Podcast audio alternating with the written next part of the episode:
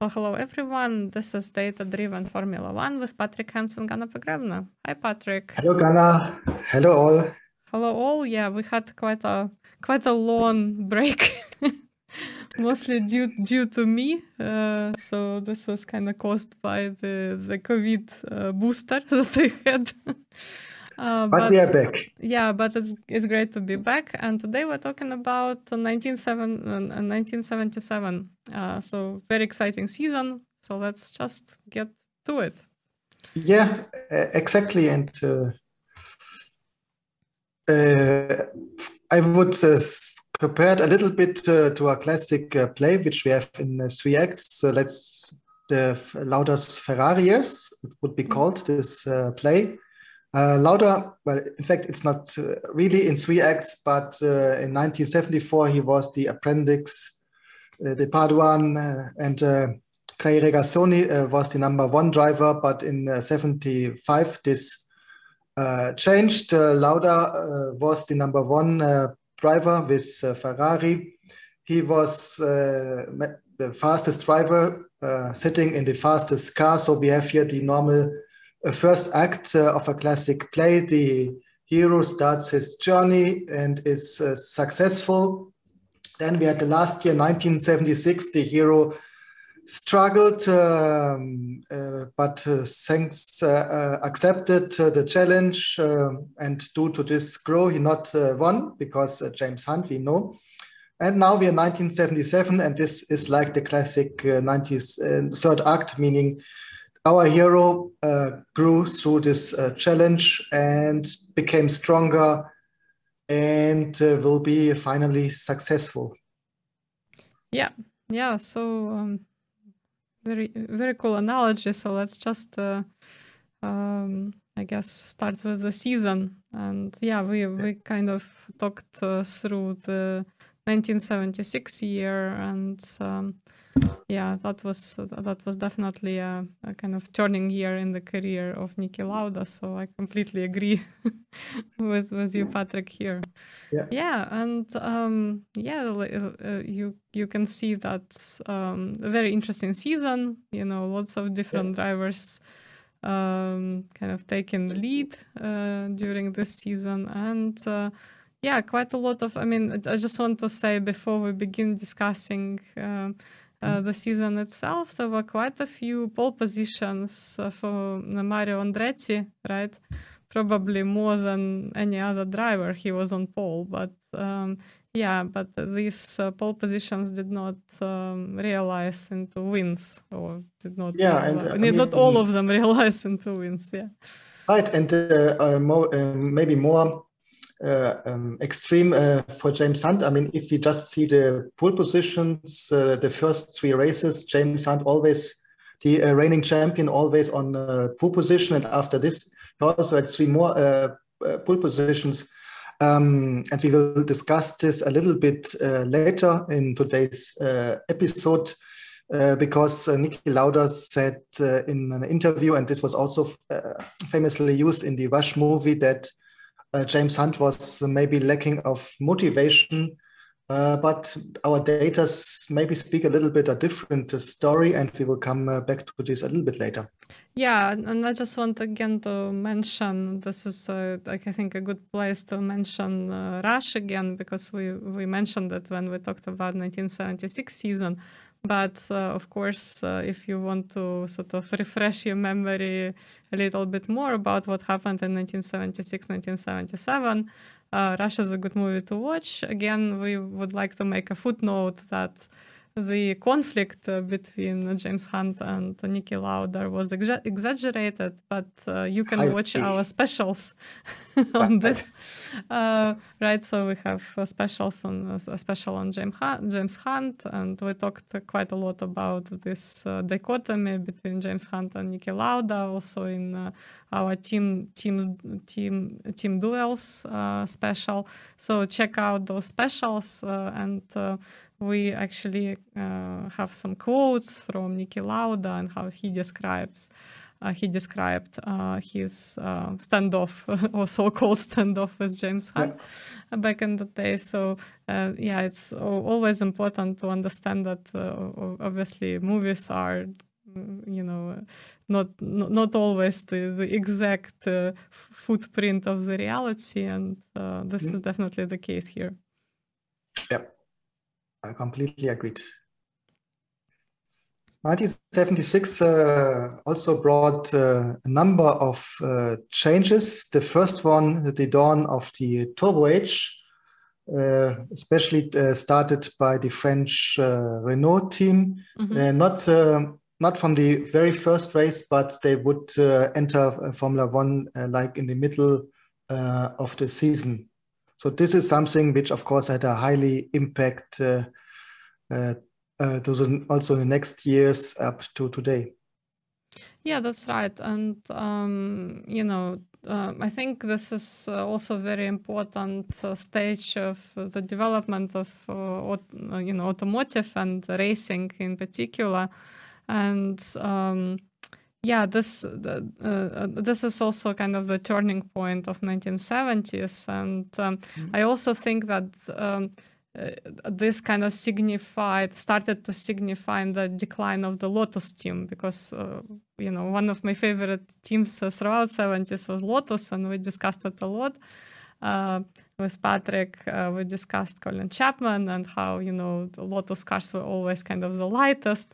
And very competitive, but I think this particular change had a dramatic impact on Lotus team, along with obviously other reasons, and financial things and other factors. But definitely this innovation brought some important challenges that the Lotus team couldn't handle, I think. Well, that's obviously my personal opinion, and I don't know if many people would agree, but.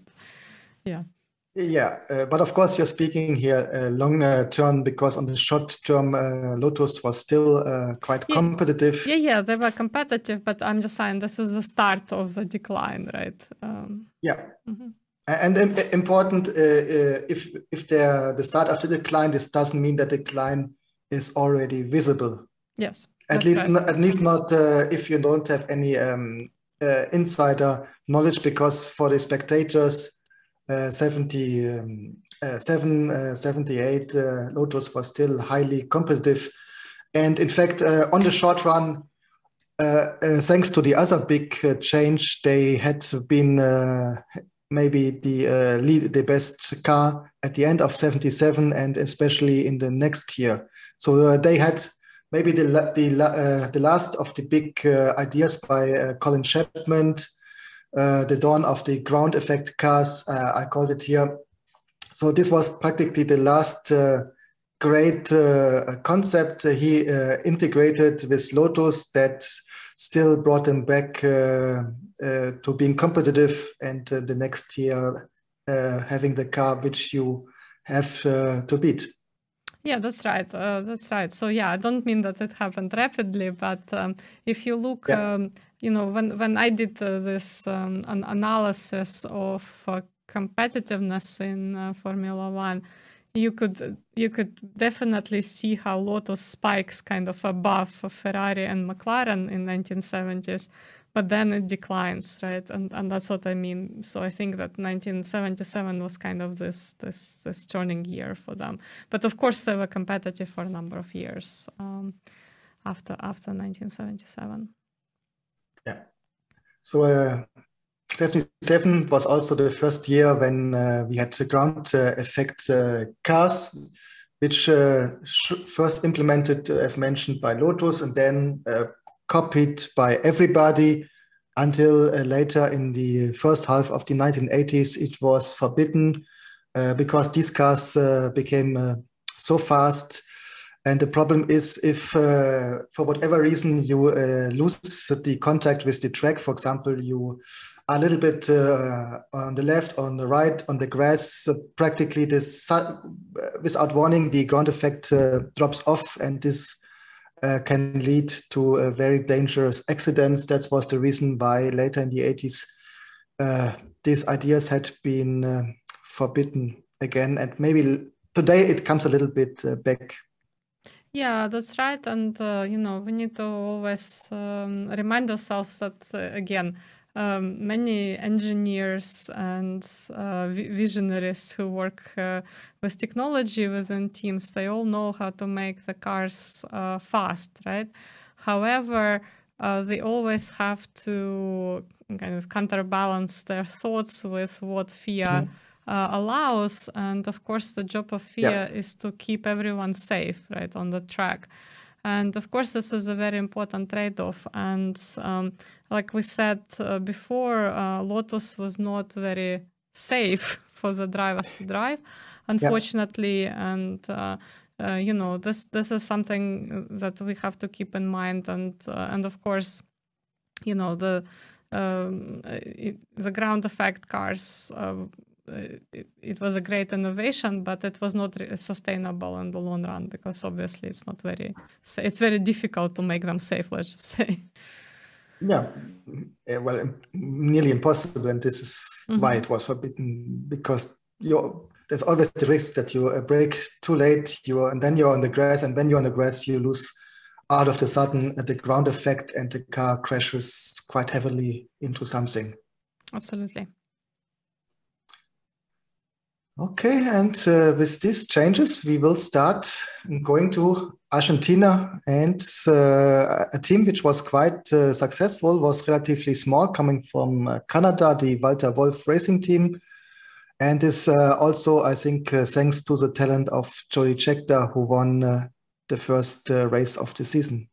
Yeah, and so we also see that Carlos Reutemann was doing quite well from the beginning of the season, and you know, he was third in Argentina and also first in Brazil, which I think is also a nice progression.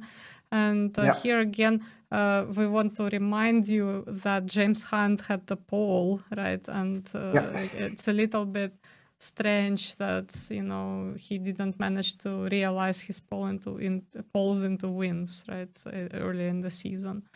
And exactly, but we will dig a little bit deeper. So yes, of course, and and of course, very good to see Niki Lauda in third place in Brazil.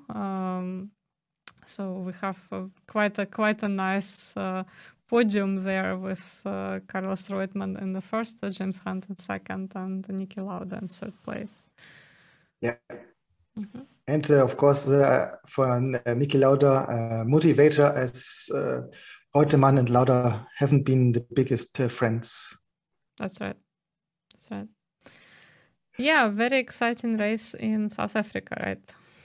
Yeah, exciting, but unfortunately very tragic. If you see the accident, very tragic, and also, let's say, from the risk, quite a strange way thing what happened. And I mean, we can read it here. Also for the our listeners who just with us with the audio podcast. So we have here. We are in Kyalami, South Africa. On lap 22, the Shadow Ford of the Italian driver Renzo Zorzi pulled off to the left side of the main straight just after the brow of a hill and a bridge over the track. He was having technical problems, especially with his full metering unit, and fuel was pumping directly onto the engine, which of course caused the fire. Zorzi could get out of the car immediately. And due to this, a young marshal was running over the track, and Tom Price, the driver, was unable to avoid hitting this only 19-year-old race marshal called Frederik Jansen van Wuren, and with this killed him, but also he himself got killed as the marshal's fire extinguisher stuck him on the head. What killed him, and nevertheless, the car with the driver went all the way through this strait, and they still collided with the Ligier from Jacques Lafitte. So we have here a very tragic accident again, where these two people had been killed. Exactly. And yeah, so we also we discussed a lot how at the kind of at the beginning of Formula One in 1950s, we had a lot of incidents and collisions involving audience, right? And not so much we didn't so much discuss what was happening with marshals, but of course marshals were also very often victims of high speeds. And I mean, this is a really notorious case, and it also had quite a significant impact on the development of Formula One, because now obviously marshals are a lot better protected than they used to be. So definitely no one is would be allowed to run across the field anymore. And yeah, so the sport again, you know, all the tragic events that happened earlier in the history of Formula One, of course, have then impact on safety regulations, and you know, the sport has learned again from this tragic events, and yeah, so luckily nowadays I don't remember the last case when, you know, the marshal would be involved in an accident. So, you know, yeah, that means that's yeah, the protection is pretty good at the moment. And that's correct, but let's say still in the 70s, 80s, it was, it unfortunately happened, which is, let's say, especially tragic, you may say, because the drivers, I mean, they are aware that they are risking their life, and they, at least the top drivers, get a lot of money for this, but these race marshals, they're here for their peer often because they really enjoy racing, they're not highly paid, and nevertheless they are risking their life when they are trying, for example, to cross here the track, or as we will see later, when they try to get other people out of a risky area. Yeah, that's right.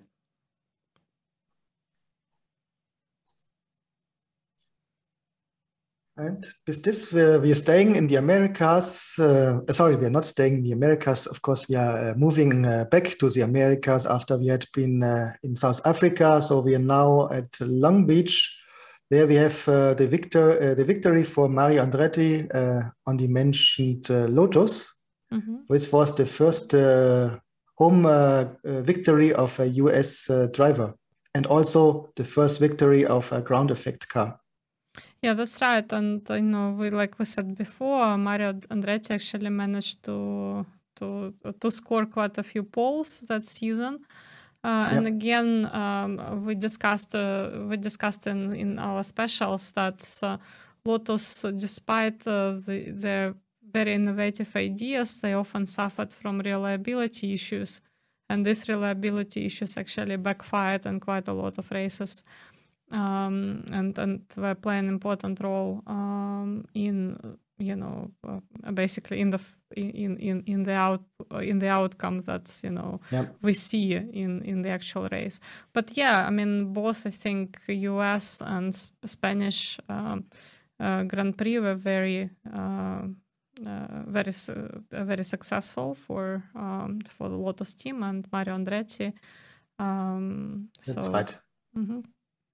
And besides this, we see the debuts of important names of the sport. In Spain, the debut of the Williams Grand Prix racing team, at that time still using the March, and later in Monte Carlo, the debut of Ricardo Patrese, who also stayed a long time in Formula One. Yeah, so I also want to say that, and kind of I want to say a few words about Williams' team.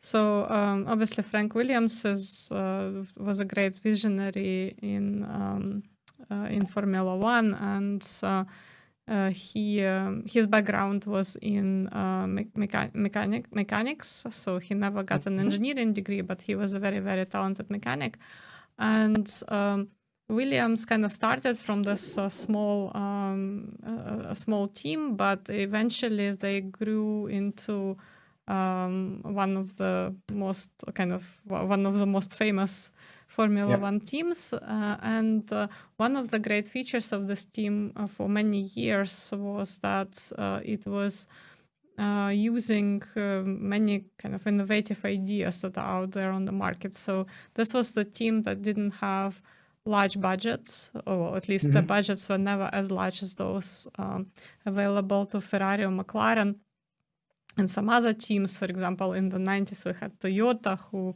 kind of had a very, very high budget compared to other teams. But at the same time, they would always manage to accomplish, you know, a nice car. And this allowed them to be very competitive for many years and sustainable, which is also important. And also another cool thing about Frank Williams, he was really cool, you know, at his entire history as a principal, he was very cool at picking talent, you know, talented people who would drive and support the team, and he grew within the team quite a few cool engineers. So I'm sure we will have a special on Frank Williams, but I just wanted to mention it here because, yeah, this is the first year for Williams Grand Prix engineering. Yeah, so you may say, you would say that, let's say, the Williams team is somehow taking the position what Lotus had been the decades before. A small team with a lot of innovation, with having an eye on the young talent.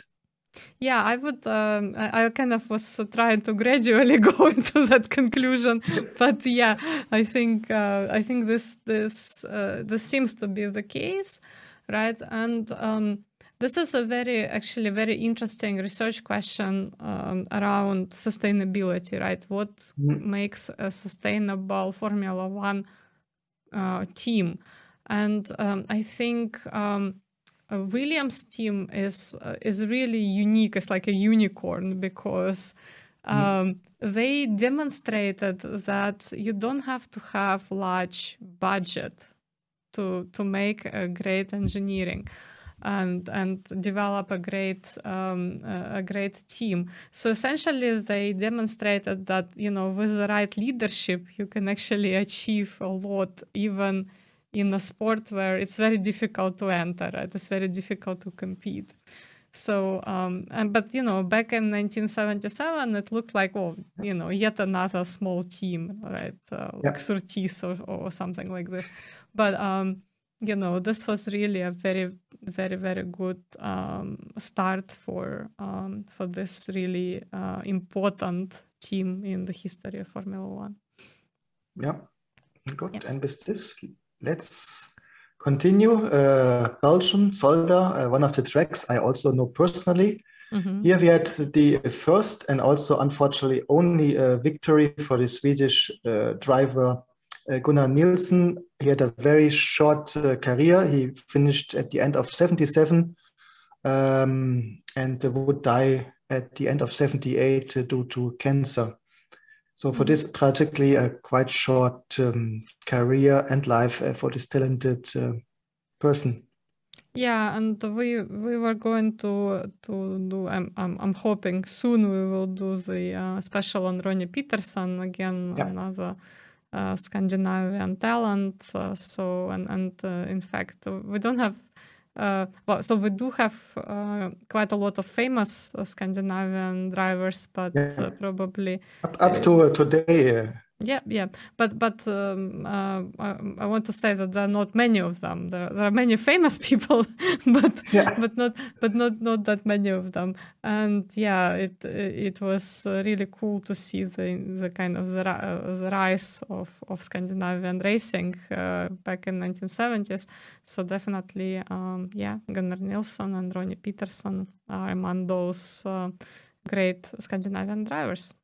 Yeah. And it's actually based on these two. We had also a Grand Prix in Sweden, because as we saw in the past, if you have local drivers who are competitive, then you have the local interest. And this triggers that you get one of the Grand Prix, at least in the 70s, as opposite maybe today where countries buy their Grand Prix, even if they don't have much relation to Formula One, but that would be a different topic. That's right. That's right. And all French victory, right? Do you want to say a few words all about French victory. We saw this in the past with Italians. We saw this with, of course, with British teams.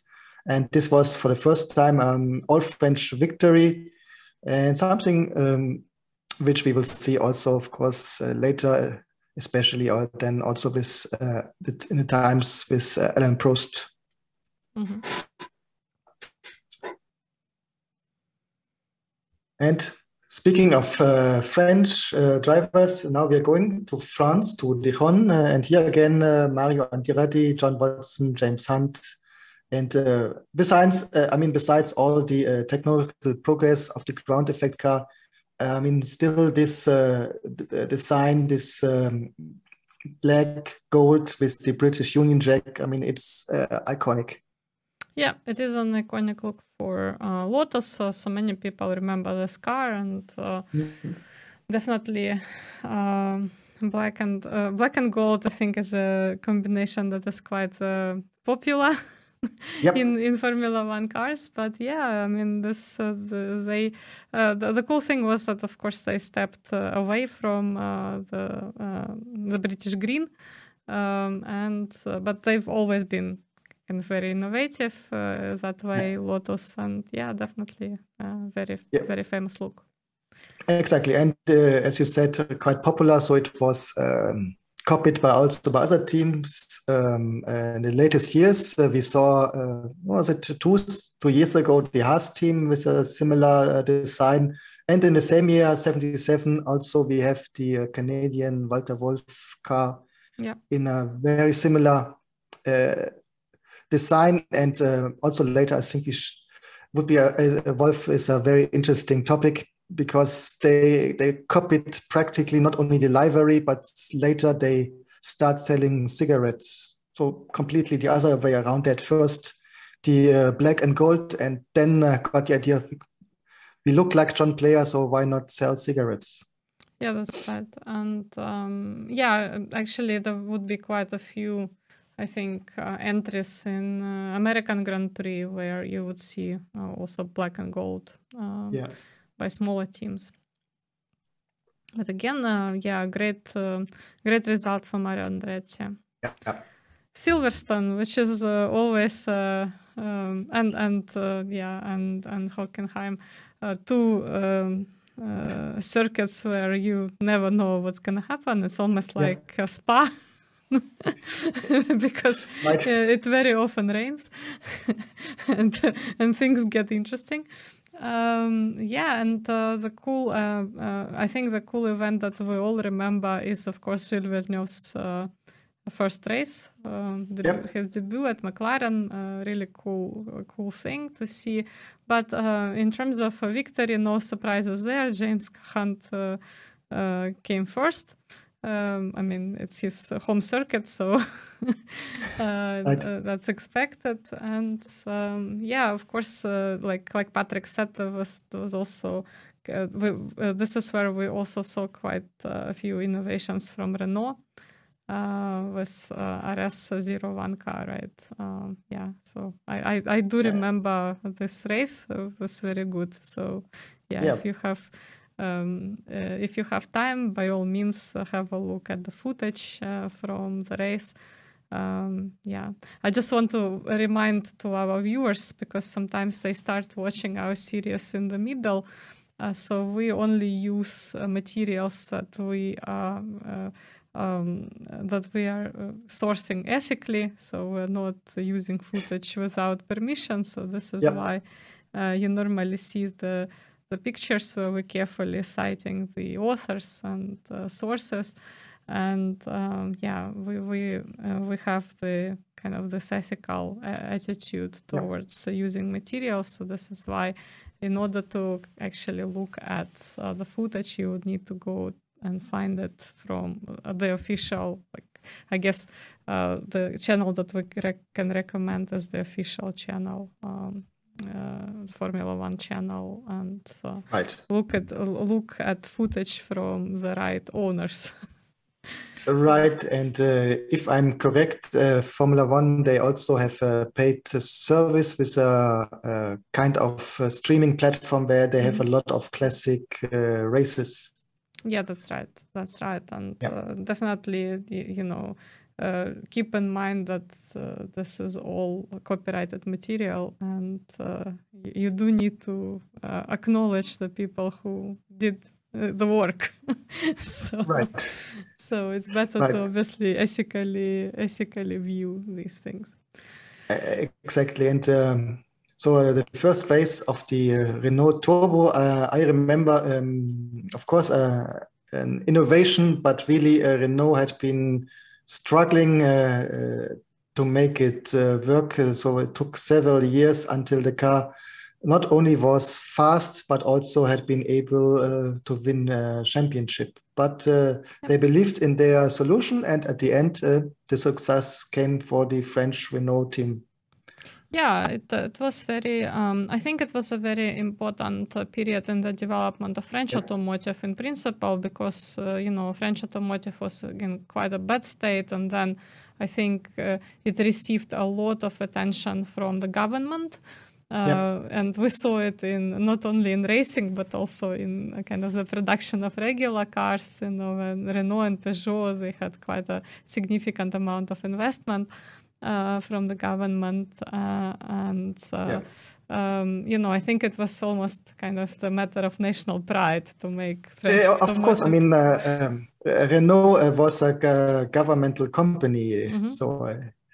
and maybe also you can align this a little bit in general, maybe with French culture as maybe in opposite, let's say to in Germany, French had been much more optimistic related technology in the future. I mean, you see other important the technical developments. You see they had been, I think, the first having the high-speed trains. They had the Concorde. French is still very much into atom energy, so they have a lot, maybe a lot more positive focus on technology as other countries, as let's say as Germany. So no, that's surprising to have this turbo car coming from France. Yeah, and you know, I think we need to. Again, stress the fact that, you know, it was, I think, like by the time when Renault started to develop very competitive cars, it was again a matter of national pride. It was really important for the entire nation to actually make automotive work as well as racing work, making the competitive car, which is great. I mean, it's always great to see French manufacturing and French, you know, French ideas in engineering. So we will see quite a few, especially in the 90s. There were some brilliant things that they have done. So yeah, great. Well, despite all the pitfalls that Patrick mentioned, great thing, great innovation from Renault. And Germany, where we have probably. The worst record, I don't know, the opposite of the record, the biggest failure in Formula One. Well, it's a contender for the biggest failure, I guess, in Formula One with Hans Heyer, right? Yeah, it's somehow, let's say, one of the side notes, because Hans Heyer, he was famous with the touring cars, especially with the Ford Capri Zackspeed. He wasn't participating the whole championship, but had the opportunity for a ride for the home race. So, as you said, one of the biggest failures. He was the first driver in history, and maybe the only. I don't remember anything else. So first, he did not. I think this was the only case. Yeah. So first, he did not qualify, but again, please. Consider that he wasn't experienced with Formula One. I'm sure he hadn't had a car which makes you automatically qualify. So it's not his personal failure.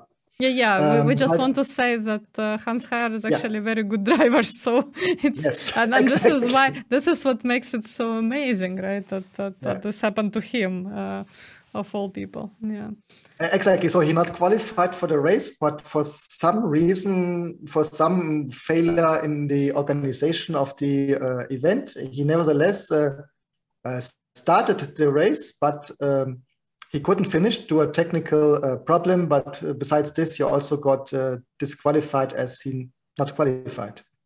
Mm-hmm. Yeah, that's right. But very successful race for Niki Lauda, as he came first in this in this race. And again, Jody Scheckter strong with the Walter Wolf car. And of course, very good result for another German driver, Hans Joachim Stuck, who also had more, was more famous later for the endurance car and also touring cars. But at that time, he was driving together with, I think, Vittorio Brambilla. Yeah, he was together with Vittorio Brambilla in the March. Yeah, so speaking of German drivers, my students last semester, so I had I was teaching a whole course in visual analytics, and my students did some analysis of Formula One, and somehow they found that if you're a German driver, then you are somehow more likely to win. in Formula One. I'm not sure, I didn't check that. So I think we should definitely check that and maybe have a special discussing like drivers from different countries. I mean, maybe it depends when you do when you did the study. If you did the study in the 1970s, I mean, German drivers had been very far away from winning anything. Yeah, it was on the whole, from 1950s. I looked at the whole history from 1950 until 2020 or 2021 even. And basically, this was the finding. I have to say that I didn't check, but here's a statement that we would need to verify. No offense to, of course, any other nationalities, and like I said, we appreciate all talent in Formula One. But I'm just saying there is this stylized fact that my students produced, and definitely we should at least try to run our own regressions here and see whether we receive the same result. Yeah, in fact, some time ago, I saw a documentary on YouTube, and I think it was from one of the German TV channels. So it's there officially from the 1970s, where they discussed why German drivers hadn't have the opportunity to win. And one of the points in the 1970s had been that there have been practically no German industry sponsoring. I mean, there hadn't been any German cars, but they also had the big German companies like, let's say, Siemens or AEG or whatever. There had been no German sponsors. So in the 1970s, there had been talented driver, and they had their success, but not in Formula One. Mostly German drivers, they went to endurance racing, where we had the very strong Porsche cars. That's right. Competing. Yeah, and we talked a lot about Mercedes before with their exit, and so it's great that they're back, and now we see great performance from Mercedes cars in Formula One. Yes, in recent seasons.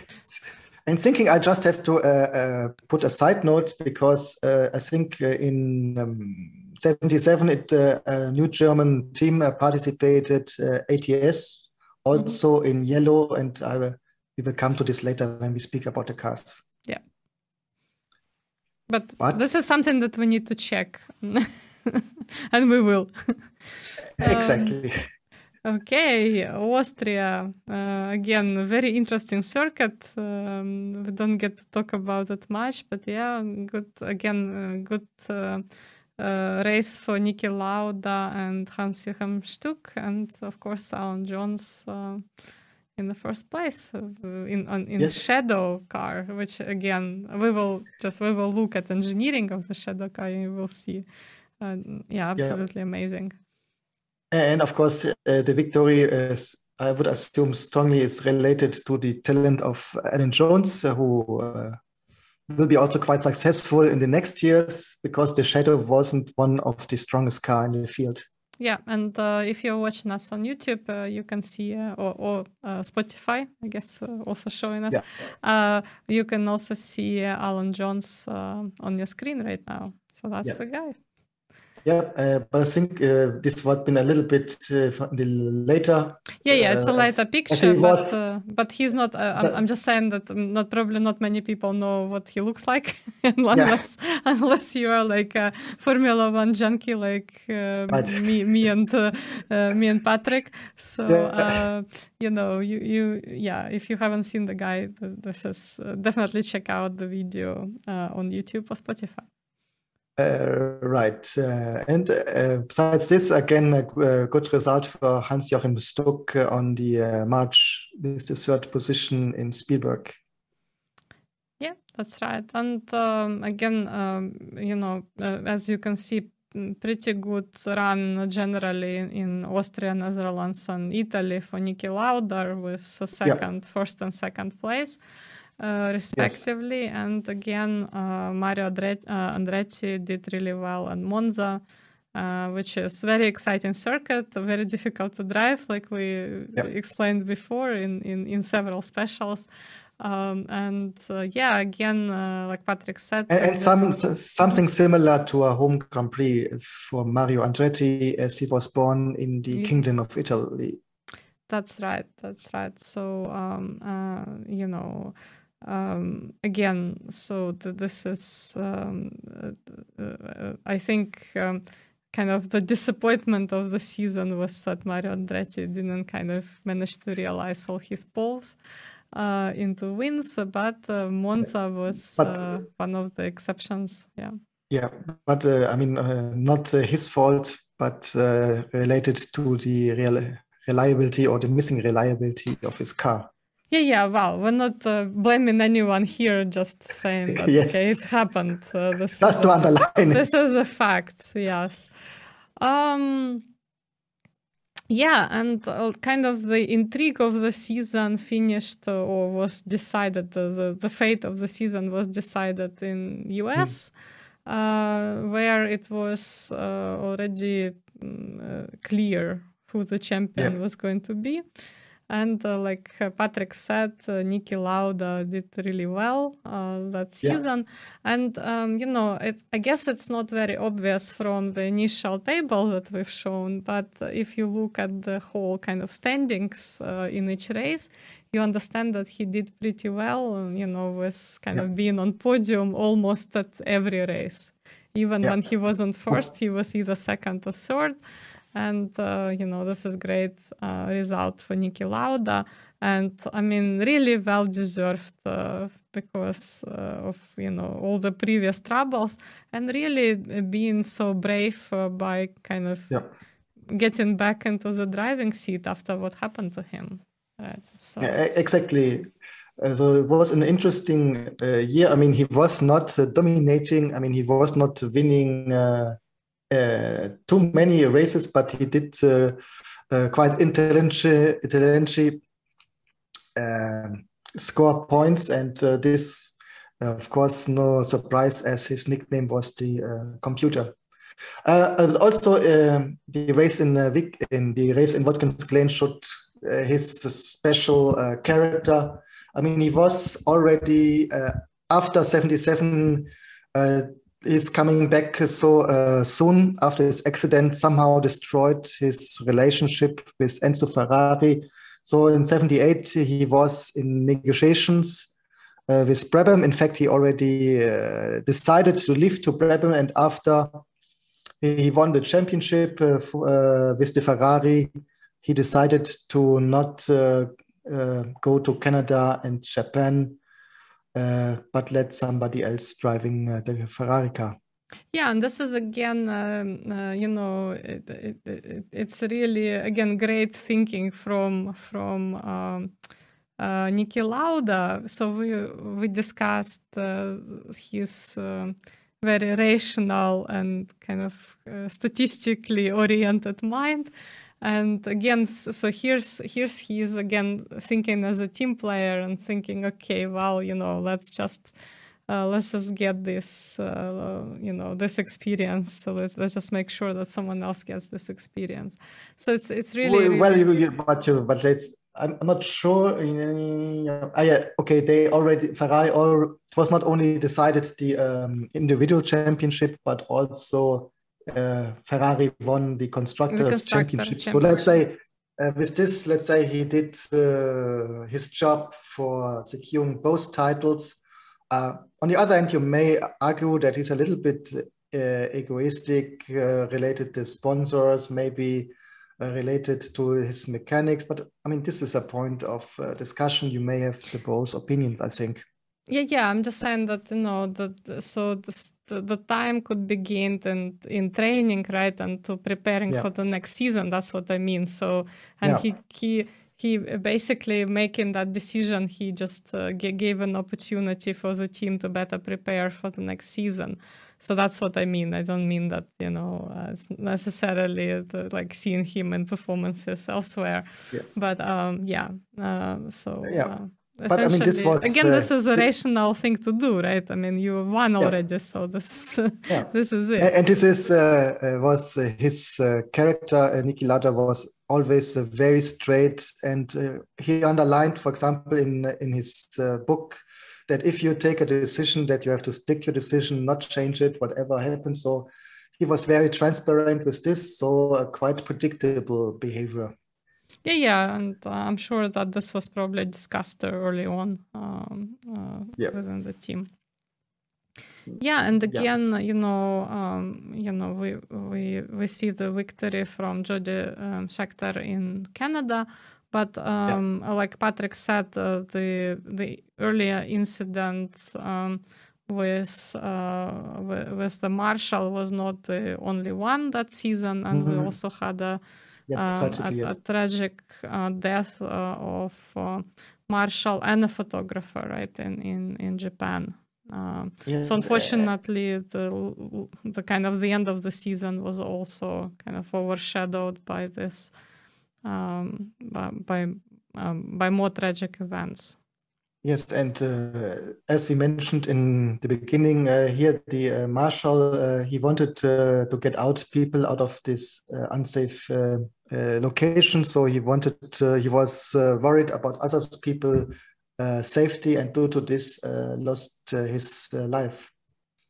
Yeah, that's right. That's right. And again, you know, the photographer was also killed, and we discussed previously at several events where, you know, it was initially it was kind of the audience in general was at risk, and then photographers had some special permissions to get closer to the track, to the circuit, and very often it would backfire in tragic accidents when, you know, a photographer would be also involved. Yeah. Incidents after this, as both Carlos Reutemann and James Hunt not stayed until receiving for the podium, and they wanted to prefer to going home, with maybe understandable after this tragic accident. So Patrick Depailler had been the only one standing on the podium, and after this the regulations had been changed. So if you are finishing a race in the first three positions, you have to stay and you have to be on the podium if you like it or not. Yeah, and I mean, it is, you know, it is difficult to blame them for not wanting to stay. It's psychologically it's very difficult, of course, and you know, especially, you know, after a whole season, right? You know, they were obviously not, yeah. For example, James Hunt did not win the season. It probably was also related to that. So, yeah. So there were probably many reasons, but yeah. On the other hand, I agree that if you cannot show up to your own, yeah, to your own podium, that's pretty bad because yeah. You know the fans are there, whether you like it or not, and yeah, yeah, yeah. And let's say as the last, and this only as a side note, Ian Scheckter. The brother of Jody Scheckter, he was expelled from Japan due to having only a tourist visa and not a working visa. This also, of course, based on political reasons. Please remember that at that time, South Africa still had the apartheid regime, and the Scheckter brothers are South Africans. Yeah. So it was a pure political topic. This was not related to their personal opinions or political ideas. So they just had been expelled because they had been South Africans, independent what they think or not think regarding the apartheid regime. Yeah, yeah. And, you know, we recently saw also interesting events with other sports, right? When... even like quite prominent athletes would not be let into the country due to yep. kind of COVID standing, not political. Well, here you amazed. I mean, here you can argue that he had or had not the requirements to enter. It was not just based from which country you are coming. Yeah, yeah. I think it also has to do that everyone has to be treated the same, right? We saw that recently yeah. with Novak Djokovic yeah. and his entry into Australia, where, you know, on the one hand, like everyone obviously wants him to compete, but on the other yeah. hand, you know, everyone understands that if you decide to apply the same rule to everyone, then you shouldn't look at yeah. whether that's a famous person or not famous person, and. Yeah. Yeah, so there was a lot of controversy around that, but I think the decision ultimately was to deport him because, you know, he really didn't have the vaccinations. And if yeah. everyone has to have the vaccinations, then everyone has to have a vaccination. That's right, that's right. So again, like if, you know, the visa should have been work visa and it wasn't, then... You know, there it yep. is. That's no, it was correct. If he not had the adequate visa, then you have to treat a Formula One driver the same as any other person. Yeah, a person. Yeah, that's right. Yeah, that's right. And that's you know, that's fair. That's how yep. it is. Because we often see these double standards applied to famous people, and yep. you know. Well, Japan just showed that they're not the country where this is possible. I mean, again, this is, of course, you know, we don't know how this could have affected the result. And, you know, maybe if Ian Scheckter was there, maybe the result would have been different. But at the same time, you know, I think it's, yeah, if really they just wanted to apply the rules and not... kind of play some politics, then of course it is a fair thing to do. Yeah. But with this, we finished this season, and we will speak a little bit about the cars. Let's look at the cars. Yep. And no surprise, because we already mentioned it, the Ferrari won for a third time in a row. Remember, the year before, James Hunt won the Drivers' Championship, but nevertheless, Ferrari got the Constructors' Championship. So now, the third time they won, and they won exactly with this very beautiful car. Mm-hmm. And after this, the second position, Lotus, with the very fast, but unfortunately not that reliable car. McLaren, same, fast, but not reliable, and we will come to this later. Surprise for me, the fourth position is the Wolf Ford, And here I think this is also related to Jody Scheckter's talent as a driver. Yeah, that's right. And I just want to also say that, you know, in a sense, the second, third and fourth place is not that exciting here, because the difference between Ferrari and the second standing team is 33 points. It's a huge difference. And again, this was not so obvious right from the standings, but from the wins, but from became obvious if you looked at the whole standings. Exactly. So this, I think it's fair to say that it was mostly thanks to the sustainability of the Ferrari, the reliability, because if they had been working, many times the Lotus and McLaren had been faster. Mm-hmm. And also shows you a different strategy that you can apply. I mean, we saw it in several previous seasons that, you know, you don't have to win every race, but if you sustainably you get into top three, that gets you the title. Yeah. And after Wolf, just to finish, we have the Brabham Alfa Romeo. We will also very beautiful car, Tyrrell, Shadow, Ligier, Fittipaldi, Ensign, Surtees, Penske, and unfortunately without points, the Japanese Kojima Ford, LC Ford, LBRM, which was the last season, I think, as the official team, Renault, Boro Ford, Apollon Ford, and McGuire Ford. Teams which I'm sure most of us never heard of, to be honest. Yeah, many people wouldn't know, right? That's right. Yeah. If anybody wants to have a special about Boro Ford, please send us a message. Mm-hmm. Yeah, let's look at the cars. So this is the car that Patrick also demonstrated in the model form, and this is Niki Lauda, as you can see from so if you're watching us on YouTube, you can see the picture of Niki Lauda, and as you can see, very cool iconic car, red car with #1 on it. And absolutely brilliant.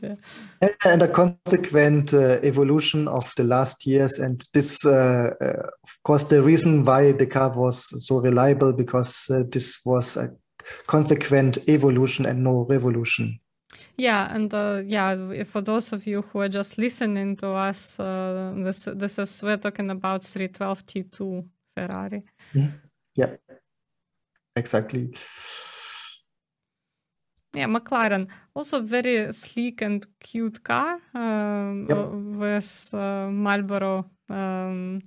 With Marlboro sponsorship and kind of orange, which was... I think, maybe this is the quality of the photo. Yeah, it's reddish, but I mean more into the orange. So it was red. I agree. So it kind of was red. Red car, but kind of more orange red than Ferrari. So Ferrari is a deep red. This is an opposite to later in the 1980s, when one season I remember Keke Rosberg had some kind of an orange Marlboro design, as Marlboro had been considering changing the colors of its products, but this was just one year. Yeah, but for McLaren, orange was their color, for traditional color for many years. And so even, I just wanted to say that even if it's red, it's kind of orange for McLaren. Like orange is a new red. And also remember... remember, if you saw our episode about the 76, the M26 was the car which already should have been starting in the 76th season, but they never got it really running in 76. So it only debuted, they only used it once in 76, and for the whole year they used it now this year, but again, the reliability wasn't really there. Mm-hmm. Again, for those of you who are just listening to us, we're talking about McLaren M26. And yeah, if you see us, if you're watching us, then yeah, you see the photo on your screen. And of course, loved by the fans, the Tyrrell P34 in his second and last year, the six-wheeler. We discussed a little bit six-wheeler in our special edition. A lot of people may think that six-wheelers had been banned due to regulations after 77, but in fact it was Tyrrell who understood that this solution wouldn't go anywhere, so they switched back to the four-wheeler. So it wasn't that they had been forbidden, at least not in the 70s. Later, I think the regulation excluded six-wheelers, like in 82 or 83. Mm-hmm. And even if nobody tried to really race them again. Yeah, and also very interesting sponsorship sponsorships on this car, where it's kind of just basically written, you know, travelers checks and other things. But the cool thing again that they are very loyal to the blue color, and you know, you could see that it's a French car from far away. And so, yeah, this is P34 Tyrrell. Exactly, not as competitive as in the year before, and that's why Ken Tyrrell understood that this solution wouldn't go anywhere, so switch back to four-wheelers.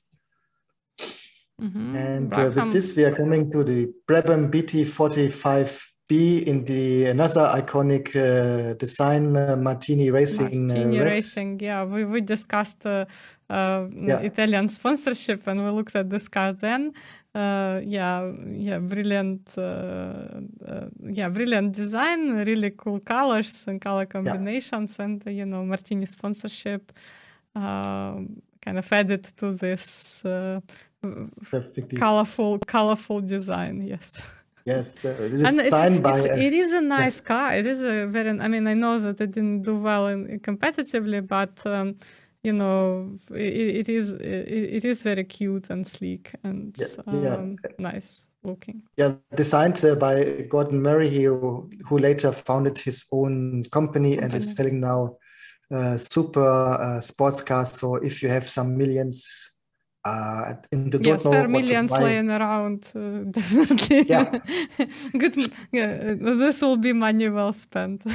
Yeah, go to I think GordonMurrayCars.com or something like this, and you can see them. Lotus that we mentioned before, in gold and black. This is again very famous design, and this is Lotus 7/8 on your screens, and. Something that we also saw the kind of a different picture earlier of the 77 model, and but you can. Unfortunately, we don't have a photo from under the car because this was the first car with a ground effect, and this based on directly on Colin Chapman, as he was an engineer. He studied the works of other engineers, especially airplane engineers. For example, from the Havilland Mosquito. And the idea was to have the car as a reverse swing, so that with high speeds you not go in the air, but do the opposite, but stick to the ground. So this concept has been related to airplanes. Yeah, that's right. And you know, we also.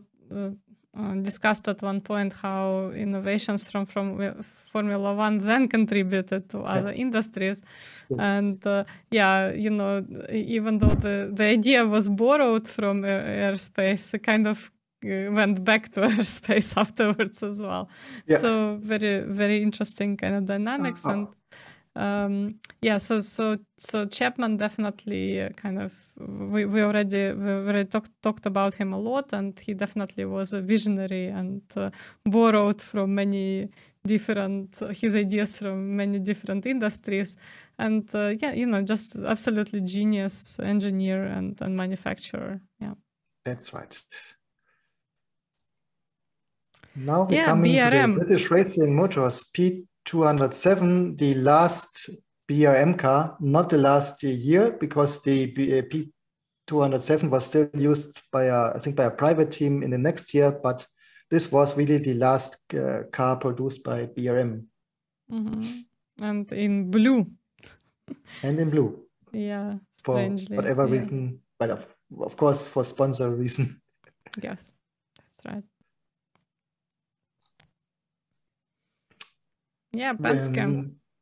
Penske from the US, the PC4. Penske, they participated with its team in 76, but decided to leave Formula One. So they sold, I think, their team and their cars to the German RTS team.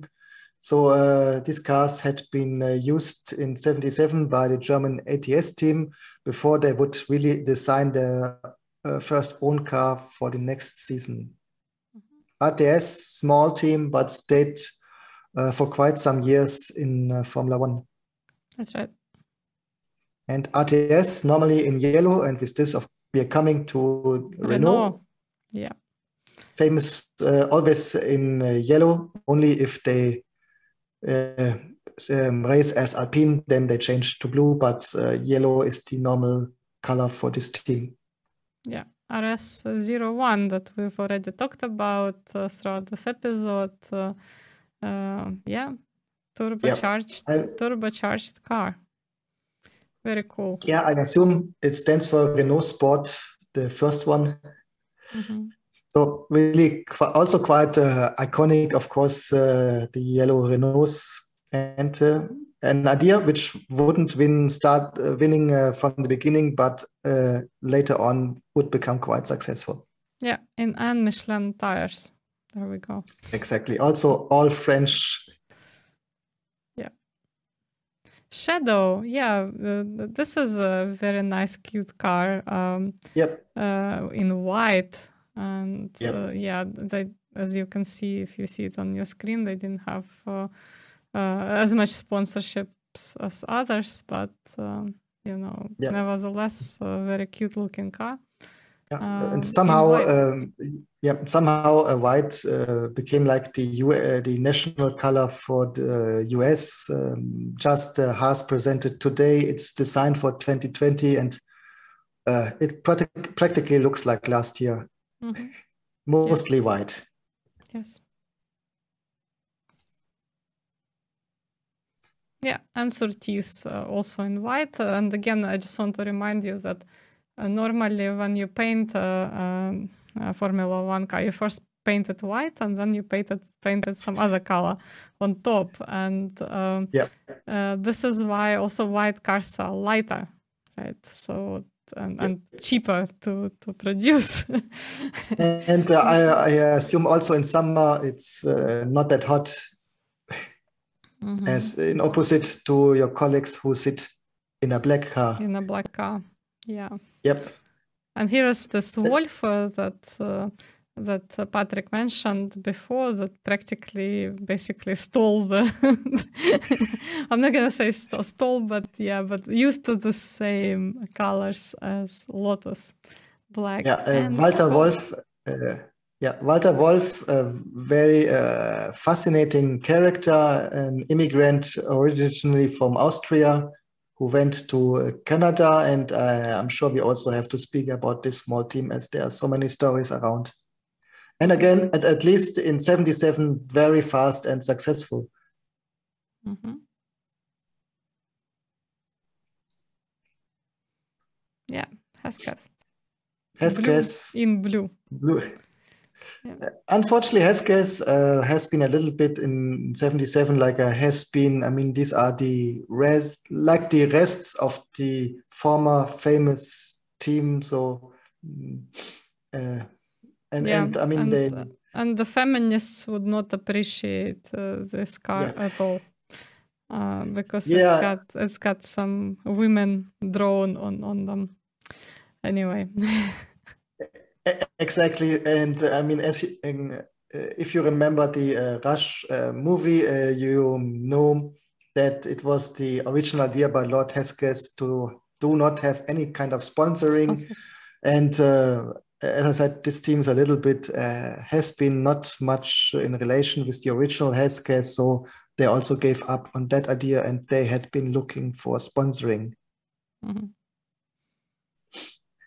From blue, we go back to yellow. Not that fast, but very fast looking, at least on this photo. In the Brazilian national color yellow is the Brazilian flag, Brazilian driver. So this has been the all-Brazilian team, in opposite to the all-French Renault. Yeah, and don't we all regret that Emerson Fittipaldi switched to this car? Despite it being Brazilian, and that's really cool for Brazil to have their own team, but at the same time, kind of I feel sad that he didn't drive for kind of more competitive teams in his career. Yeah, and we discussed it more in detail. Yeah, I think he kind of ended his career early because of this idea to have his own team with his brother. Yeah, well, at least in Formula One, because later he returned to the Marlboro colors, at least in IndyCar. So in general, he had a very long career, but in Formula One, but in Formula it went relatively short. Yeah. At least short in the years where he was competitive. And we finish like the years before with the Japanese Kojima KA009, which practically I think only participated in the Japanese race. Yeah, and it's a black car. Yeah, black car, so quite the opposite what you would expect from a Japanese car, and in opposite to the other Japanese car, which I unfortunately forgot the name, which started in white with the red sun. So the typical Japanese design. Honda, we had several Hondas. Yeah, of course, Honda, but I didn't meant Honda, I meant the small one which have been active in the 70s. Okay, I'm not sure which one you mean, but anyway, we will just move on to people at this stage. And yeah, Niki Lauda in first place, and 28 years old, and what a brave guy. I mean, what a brave guy. What can we say? Yep. I mean, it's like, many drivers would have quit in his place, but he not only got back into the driving seat, but won the 1977 season, which is great. Exactly, his second drivers' championship. Mm-hmm. Jody Scheckter in Wolf. And Mario Andretti in Lotus. Yeah. And Mario some people which should win championships in the following years. Yeah, and you see Mario Andretti is almost 10 years older than both Niki Lauda and Jody Scheckter, which is also again shows you the vision of Colin Chapman, who went for more experienced driver rather than going for younger talent. And this is a relevant difference to Williams, so to what we discussed earlier in this episode, where Colin Chapman had new ideas, new cars, but let's say older drivers, in opposite to the technology. Oh, that's right. But I mean, I think to work with, new technology, to be able to constantly adapt to a lot of innovation, you probably need to have some experience at least. Yeah. Yep, completely agreeing about that. Yeah. Then Carlos Reutemann in his second Ferrari, of course, important his results for. the Constructors' Championship, also a little bit older, is 34 years mm-hmm. in that year. And then only the two McLaren drivers, James Hunt and Jochen Mass. And here we would go dig a little bit deeper, as we mentioned in the beginning, especially because you may ask what happened to James Hunt after being the hero, the champion of 76. And it's also related to Niki Lauda's statement that after 76 he had proven everything he had to prove and he wasn't motivated anymore. But let's see the data we have. We have here the results from qualification and the races. James Hunt got 7 pole positions. So I think this should show that he was motivated and also, of course, that the car was fast. So in average, he qualified on the 3rd, 0.2 position. In opposite to Jochen Mass, who only had been on position 9.5 in average, something which we discussed in the past. In the 1970s, the teams have been smaller, and mostly the number 1 driver had a better car than the number 2 driver, this which includes an engine delivered by Ford, who had some horsepower more than the engine which got the number 2 driver. This may explain a little bit the high gap in the qualification, and that the gap gets smaller in the race itself, where the quality of the motor, the horsepower, is a little bit less important than for the qualification. Yeah, and again, I just want to point out the picture that we have for the car, McLaren car, that as you see on this page, and it is, even though it is red, it is kind of orange. Yeah, for Ghana it's orange. Yeah, but it is, look at it, it's a lot more, there's a lot more yellow in this red. But yeah, I just want to say about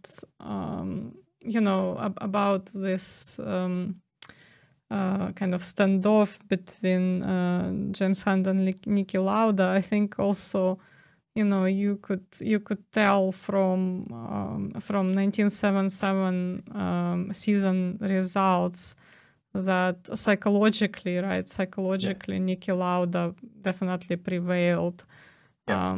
This is, I think it's just probably very difficult to race against Niki Lauda under these circumstances, when he has a very strong car and obviously a very cool character, as it turned out.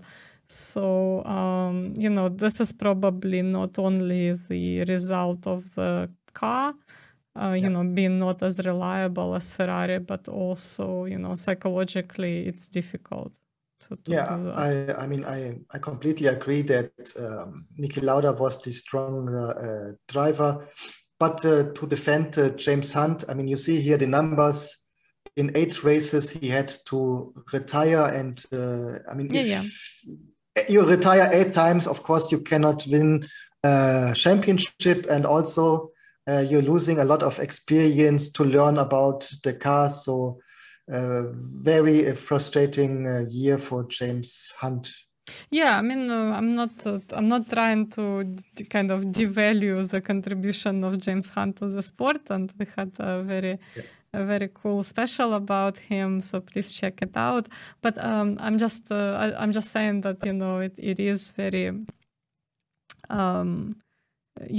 On top of all the problems with reliability, we also have to consider the fact that the psychological factors here. Yeah, of course, everything goes together.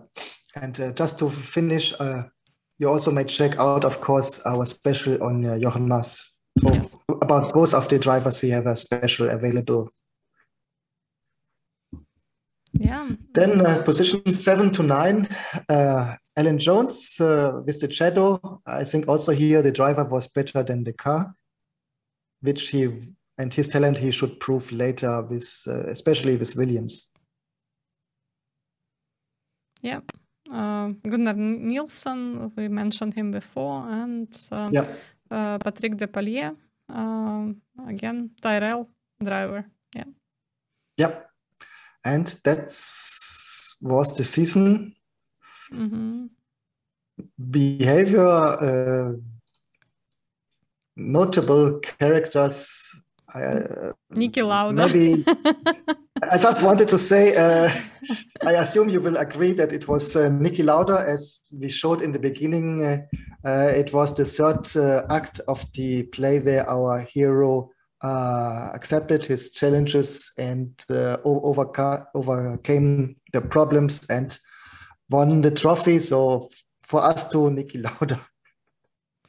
Yeah, that's right. I mean, notable wins, I think there were quite a few that season, of course. I would like to kind of point out Mario Andretti's wins, definitely Silverstone, James Hunt. So probably if I had to pick one of Mario Andretti's, that would be Monza for Mario Andretti, then obviously James Hunt's victory in Silverstone, and yeah, I mean, we could talk about many races for Niki Lauda, but I guess the German Grand Prix, right? You have to. Yeah, I would go with Mario Andretti, as it was the victory for Mario himself, but also the victory for this new concept. The new technology, the ground effect car, which was working since the beginning in opposite, for example, to Renault, where the technology only would years later win championships. So I think for this, I would also go with the victory from Mario Andretti. Mm-hmm. Well, notable accidents were obviously already mentioned. Yeah. The two fatal accidents for the marshals. And, yes, and the other involved, the photographer. Yeah, so essentially, yeah. I mean, that highlighted the lack of safety for the marshals. Yep. And the strategies, of course. I think this is something that we highlighted at the beginning. Here, we should mention. I would like to mention anyway three teams. So with. Obviously, Lotus, Renault, and Ferrari. Yeah. So this would be the three teams that really stood out that season. Exactly. And just to resume, Lotus having the revolutionary technology paired with an experienced driver, Renault with having the complete revolution of the turbo engine, and Ferrari being practically the opposite to this, having a very conventional car, continuous development, so no revolution, but a cautious evolution, yes. Sustainability, and this was this year the winning factor, I think, for the Scuderia. Mm-hmm. Legacy. Yeah, again, this is definitely Niki Lauda's year, and finally, you know, we see the victory, and you know, considering that he kind of how quickly he put himself together in 1976, that's well-deserved victory for Niki Lauda. Yes, and also I think demonstrates the. The victory of this calculated and statistical approach to Formula One, right? That it is also, it's not only the skill, but it's also science. I think this season demonstrated it very, very well. Exactly, and that's why he was called the computer. Mm-hmm. I agree, and I would add, as we spoke, it was the dawn of the ground effect car, the dawn of the turbo area. So it's a little bit, I think we are in a change of times in Formula One, becoming a more modern Formula One where we have these new technologies. So I think it was a time of changing technologies where we still had the conventional Ferrari, very competitive, but also the new Lotus who could win races. So I think it was something like a change of times. Mm-hmm. Definitely. All right. So with that, we come to the to the end of this episode. Thanks a lot for being with us, and don't forget that we are we have video on now YouTube and Spotify. And thanks to Patrick, we're also present on I don't know how many, but many different platforms. You cannot escape us. Yeah, so yeah, please check out other episodes, and again, we do not want to say that we know everything, we don't, so please tell us if we missed something, or you disagree with us, or you agree with us, and it's been really great to hear from our viewers lately, so we had some really cool comments and a lot of positive feedback. So thank you guys for being with us. Thanks a lot. Yeah, thank you, and see you hopefully the next time. Thank you. Bye. Thank you. Bye bye.